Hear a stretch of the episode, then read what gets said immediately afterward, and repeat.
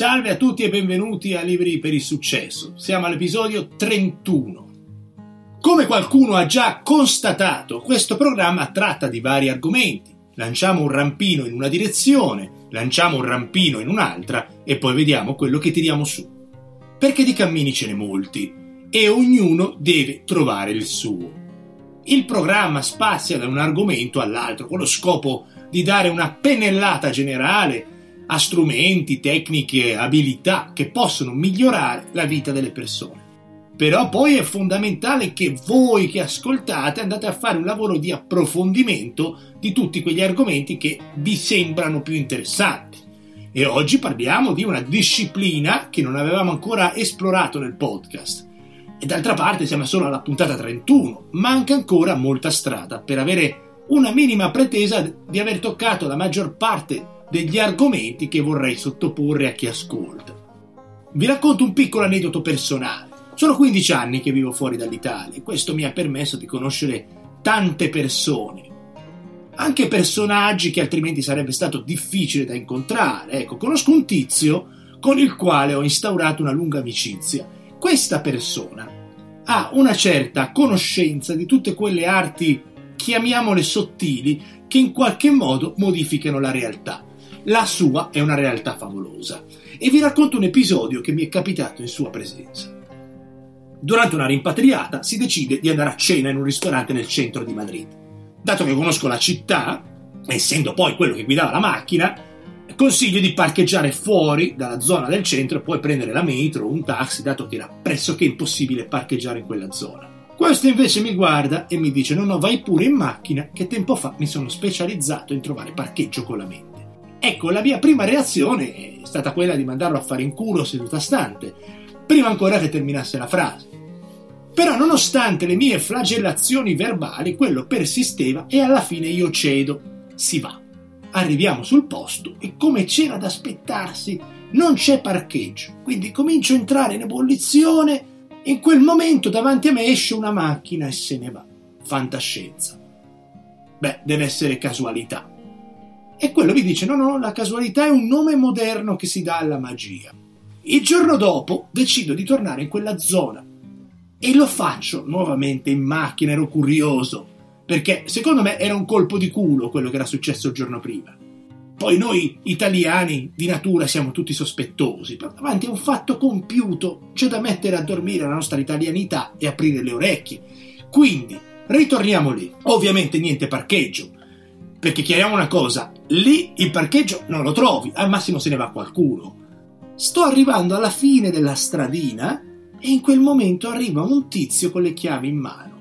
Abbasso il finestrino, gli dico in spagnolo Te vas? Che vuol dire te ne vai? e quello mi dice me vuoi, faccio marcia indietro e parcheggio. Questo non dice niente, l'amico mio, perché comunque non è nella sua natura vanagloriarsi, è una persona pressoché priva di ego, ma comunque vedo spuntare un sorrisino di soddisfazione che mi fa anche girare i coglioni. Impossibile due volte su due fare quella cosa, quindi qualcosa ci deve essere. E quello mi spiega poi durante la serata che è una questione di liberare la mente, definire quello che vuoi, dirlo perché la parola e il logos è fondamentale, poi lasciare che le cose succedano, ecco facile, no? Ci sono stato dieci volte lì dentro, non ci sono mai riuscito. Quindi qual è la discriminante? Perché lui ci riesce e io no? Deve essere qualcosa che ha a che fare con la mente.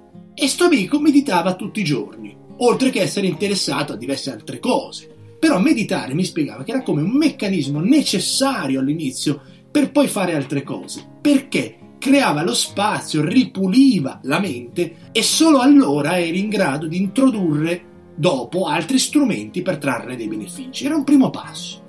Premetto, amici miei, che non sono assolutamente esperto in materia, mi affascina e mi incuriosiscono tutte quelle discipline che ci permettono di impossessarci dei nostri pensieri Personalmente credo che ci siano delle forze sottili che se governate possono cambiare la realtà che uno vive. Lo abbiamo detto, la magia non è altro che la capacità di creare una realtà propria, un modo di governare il caso. Ci sono persone che hanno uno stato mentale di coscienza parecchio sviluppato, nel senso ti rendi conto che qualcosa è scattato in quelle persone. Emanano pace, calma, tranquillità, ma non è una sensazione di apatia quella che hanno, non è che tutto quello che succede intorno a loro non li tocca. Non li tocca in modo personale e impulsivo, hanno una specie di distacco, ma sono in grado poi di vivere meglio le situazioni. Ognuna di queste persone, perché sai, io chiedo e faccio poi ingegneria inversa, quindi tu sei arrivato a quel punto, come l'hai fatto? Allora torno indietro e cerco di capire il processo partendo dal risultato finale. La meditazione è un cammino che tutte queste persone hanno intrapreso. E io spesso ci picchio su questo punto, perché la mente è uno strumento che non sappiamo usare. Nessuno ci ha insegnato a pilotarla. Si dà molta enfasi e importanza all'educazione, però in questa società si tralascia completamente la parte spirituale e come conseguenza esiste una quantità enorme di persone che soffrono psicologicamente, che sono vittime dei propri impulsi emozionali, che non sanno come gestirli. Ma soprattutto la maggior parte delle persone viene controllata dai propri pensieri, quando dovremmo essere noi a controllarli. Quindi oggi parliamo di meditazione, cos'è, cosa non è, a cosa serve, lo facciamo con un autore indiano, Samprasad Vinod. È un libro che si chiama I nove segreti della meditazione. Ho preso in mano questo libro tempo fa e nell'introduzione che sempre leggo prima di acquistare un libro, ci trovo un paragrafo che dice Io non insegno in modo convenzionale, solo condivido i miei pensieri ed esperienze con i miei studenti e non prendo una posizione di superiorità e autorità con loro. Non mi piace mettermi su un piedistallo e creare delle barriere, essere un guru. Guardo i miei studenti come dei cari amici.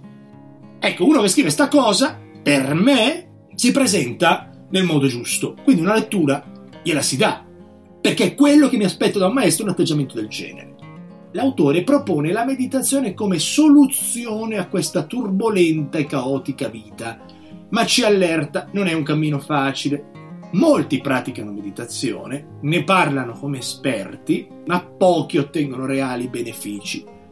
Perché c'è prima di tutto da vincere una battaglia nella nostra mente contro il nostro ego. E poi bisogna entrare in un certo ordine di idee prima di intraprendere questo cammino. Vediamo questi nove segreti, che poi sono dei concetti, ecco, chiamarli segreti mi sembra un po' esagerato. Il primo, vedere tutto dall'alto.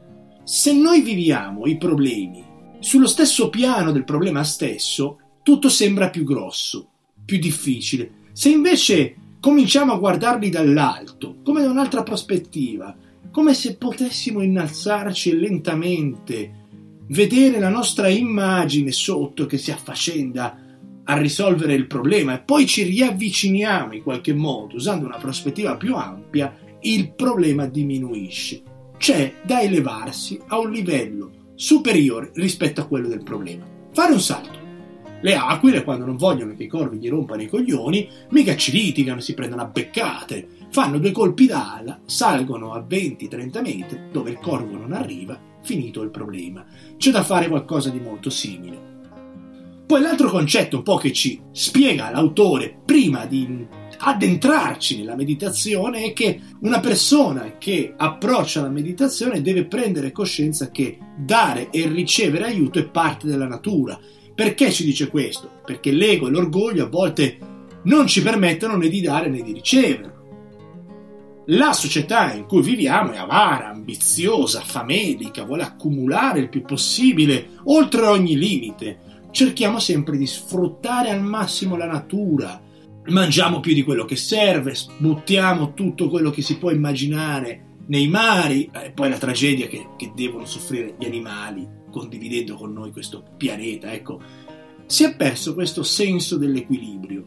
I nativi americani rispettavano i bisonti, quando li cacciavano avevano rispetto per la creatura, eh, usavano ogni parte, mantenevano poi quell'equilibrio della prateria, quell'ecosistema veniva sempre rispettato. Quando arrivarono gli europei, i coloni, ecco, fu uno sterminio. Questi dai treni che tagliavano le praterie americane sparavano i bisonti in campo aperto solo per il piacere di ammazzarli quello che era un ecosistema di migliaia di anni di equilibrio perfetto in pochi decenni fu completamente distrutto, i bisonti sradicati.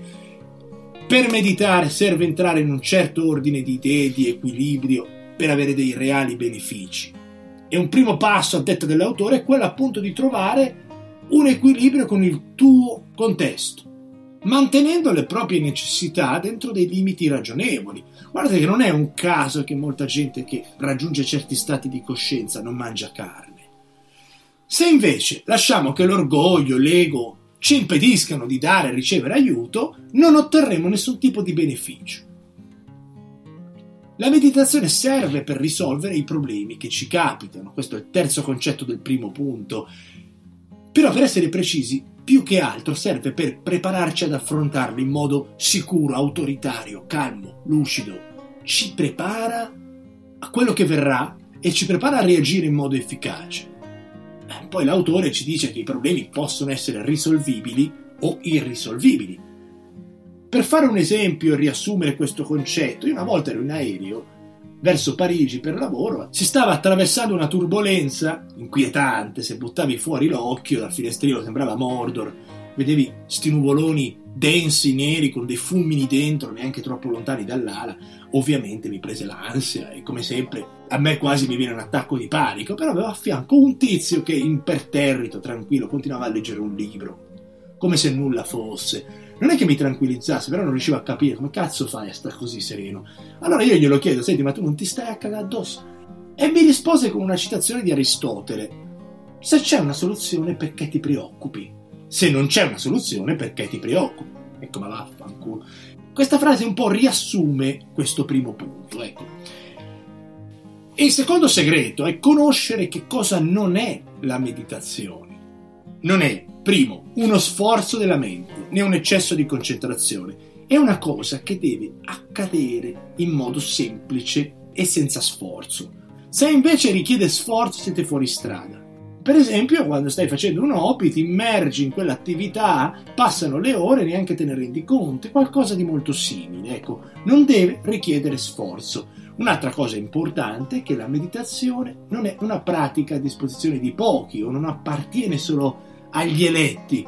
Tutti possiamo praticarla. Non pensate in nessun momento che ottenere dei benefici da questa disciplina non sia possibile a meno che non siate persone con un livello spirituale alto o con qualche tipo di attributo particolare. Ultimo concetto è che la meditazione non è difficile e chiunque ne parli come qualcosa di complicato sbaglia. Chiunque ve la venda come difficile vi sta prendendo per il culo. Ora il terzo concetto è che cos'è la meditazione? Essenzialmente si tratta di una temporanea libertà dai pensieri. A differenza del sonno dove non siamo in grado di controllare il flusso dei pensieri, quando invece meditiamo siamo in uno stato lucido di silenzio e vuoto nella mente.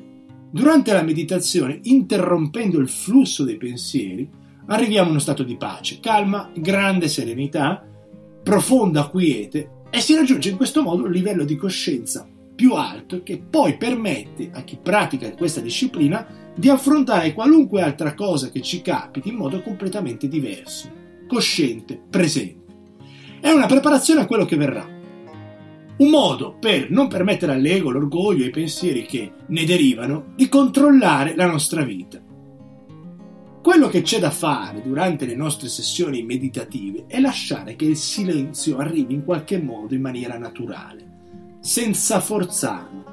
All'inizio e senza pratica vedrete che dopo pochi secondi i pensieri cominceranno a entrare nella vostra testa.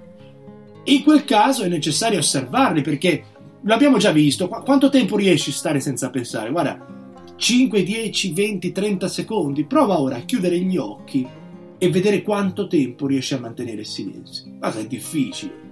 Infatti, quello che ci dice l'autore è che all'inizio non sarà così facile mantenere quel silenzio. I pensieri entreranno. Dobbiamo limitarci a osservarli, senza forzatamente cercare di spegnerli. Dopo un periodo che osserviamo i pensieri, che comunque è un passo per dissociarsi dalla nostra mente, saremo in grado di farli scorrere via senza sforzi e arrivare al silenzio. E il quarto concetto è che c'è da prendersi gusto alla meditazione. Se la mattina, quando decidi di iniziare la tua sessione la vivi con, con dolore, con ansia, o che palle devo meditare, non è ovviamente la strada giusta. Deve darti gioia farlo, una sensazione positiva. Eh, non è una pratica meccanica, forzata E a meno che non ci prendiate gusto, non ha senso farlo. Il quinto concetto segreto è che dobbiamo trovare il giusto maestro. Una volta che abbiamo capito di cosa si tratta, di cosa non si tratta e ci abbiamo preso gusto, per fare un salto ulteriore in avanti serve, come tutte le cose, una guida, un maestro, una figura che non è che deve avere solo dei requisiti accademici, ci spiega l'autore. Non dobbiamo seguire solo chi millanta di avere conoscenze e che parla in modo teorico. Va scelta una figura che ha raggiunto in qualche modo un livello spirituale alto, altissimo. E questo si percepisce. E per capirlo non dobbiamo fermarci davanti all'apparenza iniziale. C'è da vedere come questa persona poi vive tutta la sua vita, non solo il momento in cui ti insegna essere esperti, non apparire esperti. È molto facile cadere in tranelli nelle mani di soggetti poco raccomandabili. Purtroppo questa gente si muove per interesse e per denaro, quando un vero maestro non ha i soldi come principale obiettivo, ma la condivisione. C'è questa moda su YouTube, la vedete quando vi mettono questi video di gente che vi racconta come fare 1000 euro al giorno, come fare 40.000 euro al mese. Ecco, sono tutte cazzate. Viviamo in una società che ha perso la rotta, eh, ci si affida a false speranze. Guardate che per migliorarsi, per elevarsi, dovete fare uno sforzo personale. Non è possibile, altrimenti, arrivare al prossimo livello. Se non state facendo quello sforzo, siete fuori strada. Un vero maestro, una vera figura che ci insegna, non cerca attenzioni, non ha bisogno di parlare o mostrare qualcosa in modo esagerato, è umile vedi subito e percepisci che sta a un livello differente. Vi ricordate il film di Kurosawa, I Sette Samurai? C'è una scena bellissima dove stanno appunto cercando i guerrieri, i samurai poi per difendere il villaggio. E mentre fanno questa selezione, una specie di intervista, e come fanno un'intervista a samurai? Si mette dietro una porta, nascosto, e aspetta che gli intervistati entrano nella casetta. Quello che fa è appena entrano gli va addosso con la katana. Un vero samurai se lo aspetta quell'attacco e si difende. Una scena bellissima. È così che si scelgono i maestri. In base alla loro reale esistenza, non in base a quei dieci minuti dove ti racconta qualcosa. Che cosa fa poi quello fuori da quei dieci minuti? E il sesto segreto, trovare un ambiente giusto e un momento giusto. Poi quando avanzeremo con l'esperienza e con la pratica potremo farlo ovunque, in qualunque circostanza, ma all'inizio la nostra mente appena iniziamo a meditare comincerà ad andare in tutte le direzioni possibili, come un cavallo imbizzarrito. Sarà difficilissimo tenerla ferma. Per questa ragione si consiglia di trovare uno spazio adeguato, silenzioso per quei 10-15 minuti la mattina quando decidi di meditare. O la sera, ecco. Così si inizia di solito. Cerchiamo uno spazio dove nessuno può interromperci. E oltre che uno spazio, va anche trovato un momento giusto nell'arco della giornata, in base alla situazione personale che vivete. Quindi evitate di farlo quando i figli siano sul punto più agito della giornata o quando state magari eh, in un momento dove avete altre cose da fare o il telefono che squilla. Fatelo la mattina quando tutti gli altri dormono, vi svegliate un po' prima e lo fate. Quello è un momento idoneo, perfetto, perché nessuno vi rompe i coglioni. Settimo concetto segreto è andare oltre i sogni e i desideri.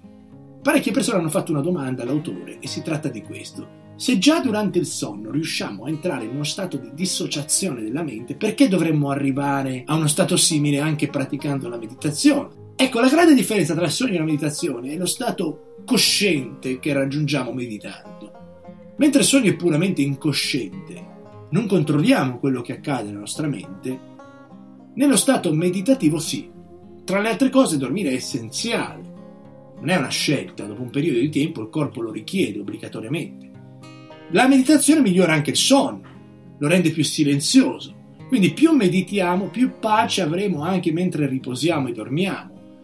L'ottavo concetto è che la meditazione ci aiuta a raggiungere una certa creatività a livello spirituale l'immaginazione, la visualizzazione di immagini e fotografie dettagliate nella mente, vivide, che si vuole raggiungere. Si possono creare degli scenari nella mente, facendo una specie di brainstorming interiore.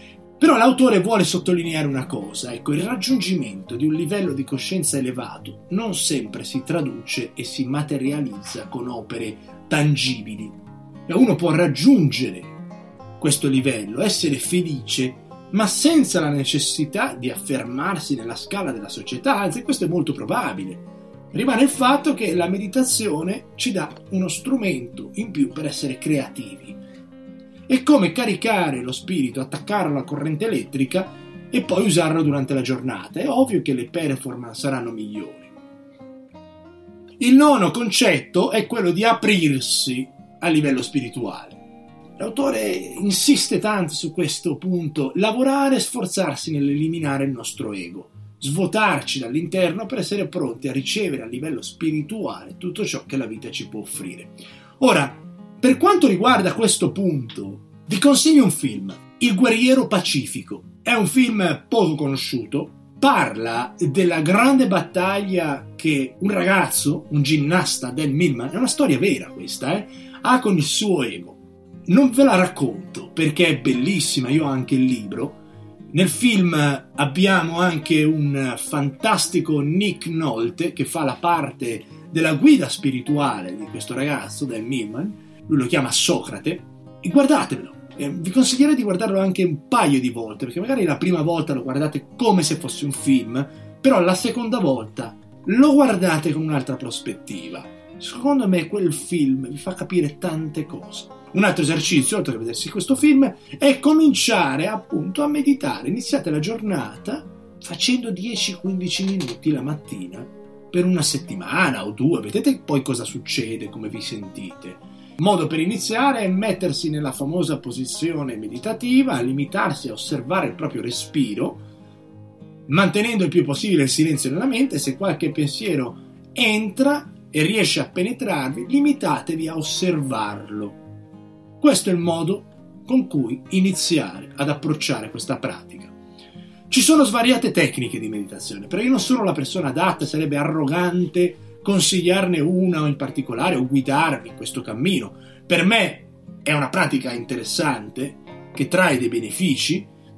Mi pare giusto condividerla nel podcast con questo libro estremamente interessante e vi consiglio se siete interessati di approfondire l'argomento perché si vive in un mondo frenetico, materiale, ossessionato dagli oggetti, pieno di pressioni sociali e la meditazione ci può dare quella boccata d'aria che serve per riordinare la nostra vita e indirizzarla su quello che è veramente importante per voi. Grazie ancora per l'ascolto e ci sentiamo tra un paio di settimane.